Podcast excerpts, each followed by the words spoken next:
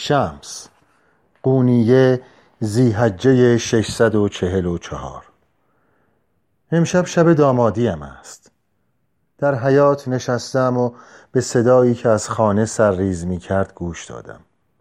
قهقهه موسیقی صحبت غیبت.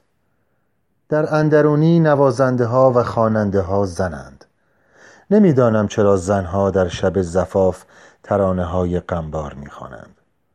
ما صوفی ها مرگ را به عروسی تشبیه می کنیم زنها عروسی را به مرگ تشبیه می کنند حتی اگر با عشق و علاقه هم شوهر بکنند باز هم گریان به هجله می روند طوری که انگار یکی مرده. سرانجام مهمانها که رفتند به خانه برگشتم. در گوشه ای ساکت نشستم و غرق فکر شدم. بعد به هجله رفتم که کیمیا در آن منتظرم بود. روی تشک نشسته بود. با لباسی سفید به تن شال سرخی به کمر. گیسوان بافته و صورتی بزک شده. از پشت تور نمی‌شد صورتش را دید. اتاق کم نور بود. فقط شمعی بر تاقچه میسوخت. آینه های دیوارها را با پارچه های مخملی پوشانده بودند. چون می‌گفتند اگر عروس در شب عروسی خودش را در آینه ببیند بدشگون است. از قبل فکر همه چیز را کرده بودند. یک رخت خواب یک چاقو و یک انار بود. زن و شوهر باید این انار را با هم میخوردند تا به اندازه دانه های انار بچه دار شوند.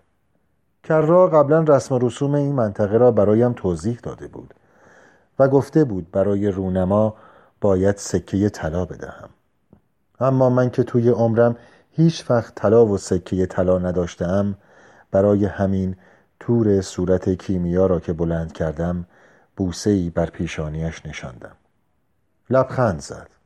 گفتم چه زیبا شده ای. سرخ شد. اما زود شانه هایش را صاف کرد و کوشید بزرگتر از سنش نشان بدهد. گفت دیگر زنت هستم. گرمای نفسش موجی از آرزو در بدنم ایجاد کرد. موهایش بوی یاسمن می‌داد. رایحهاش را به مشام کشیدم. دستهایم را گرفت و خودش را به من نزدیکتر کرد. خودم را عقب کشیدم. ببخش مرا کیمیا. نمی‌توانم این کار را بکنم. معیوسانه نگاهم کرد. به مجسمه نمکی میمانست. انگار اگر فوتش می‌کردی از هم میپاشید.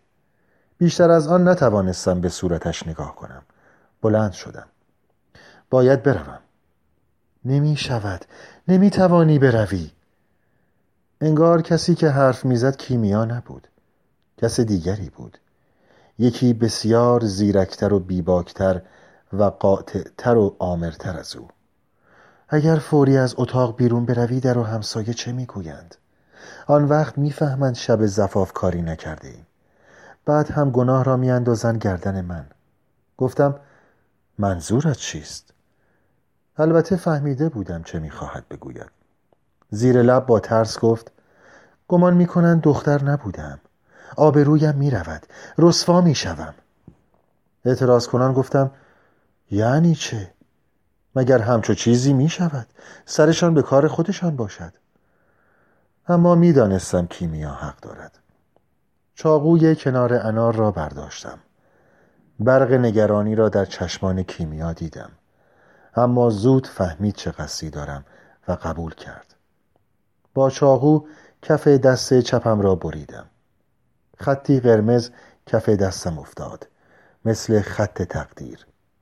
خونم را روی ملافه چکاندم و ملافه را به طرفش گرفتم. بگیرش. برای بستن در دهان مردم کافی است. اینطوری تو هم آسوده می‌شوی و اسمت پاک میماند کیمیا التماس کرد.